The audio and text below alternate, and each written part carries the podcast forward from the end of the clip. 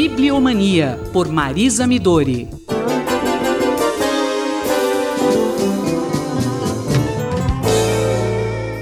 Professora Marisa Midori, há alguns anos atrás eu ouvi uma famosa cientista brasileira dizer que, como hoje todos os dados, todos os livros estão online, não há necessidade de termos bibliotecas físicas para abrigar livros impressos.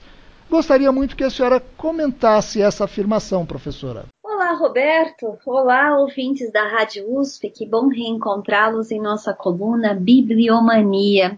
Você sabe, Roberto, que essa pergunta me fez lembrar de uma historinha que me aconteceu essa semana. Eu contei para o meu filho que eu sonhei que ele tinha se transformado numa tela de LCD. Aí ele olhou para mim com uma cara muito espantada e disse: Não, mamãe, a de LED é bem melhor. Isso me fez pensar: será que estamos num momento em que vai aparecer o homem digital? As pessoas acreditam realmente que as bibliotecas elas não fazem o menor sentido hoje, não é? Porque se podemos ler todos os livros do mundo em nossas casas, por que sairmos de nossas casas para irmos a, uma biblioteca, não é? Existe um conceito que talvez nos ajude a pensar sobre esse assunto. Eu acho que se tomarmos o espaço em que vivemos como uma infosfera, ou seja, como um ambiente complexo, tal como imaginou um teórico chamado Luciano Floridi, uh, quando ele criou esse neologismo, talvez a biblioteca adquira um novo sentido, ao mesmo tempo em que ela preserva a sua tradição. O que eu quero dizer com isso?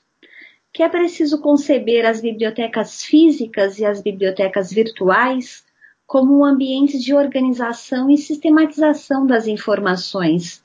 Ou seja, as bibliotecas elas filtram, elas regulamentam, elas organizam as informações. E quando elas fazem isso, elas ordenam e tornam inteligível um caos aparente no mundo informacional. Nós temos muita informação, não é? Quem vai organizar tudo isso? Uma analogia pode ser feita, por exemplo, com o mercado de livros digitais.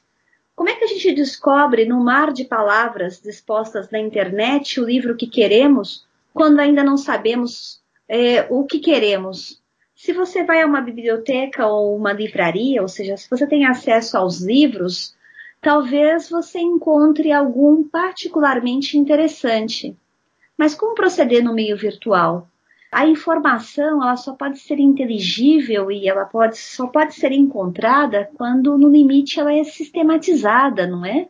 E a biblioteca tem profissionais que fazem isso a esses intelectuais que gostariam de destruir as bibliotecas, ou aos leitores é, digitais que gostariam de destruir as bibliotecas, nós poderíamos dizer que, para além da conservação dos livros existentes, o que equivale a conservar a memória da humanidade, imagino que isso seja importante, é preciso pensar na biblioteca como um lugar de acesso irrestrito ao conhecimento eu acho que a biblioteca deve ser tratada como um lugar de sociabilidade, como faziam os antigos, não é? Só lembrar que o museu ele, é, ele é realmente esse lugar do encontro das pessoas, do encontro das leituras, da, da troca de ideias, mas também é um lugar da prática cidadã. E, por exemplo, em 2016, a Liber, a Liga Europeia das Bibliotecas de Pesquisa, ela inaugurou ou ela anunciou a inauguração de 15 novas bibliotecas. Estou falando 15 novas bibliotecas foram inauguradas no ano de 2016 na Europa.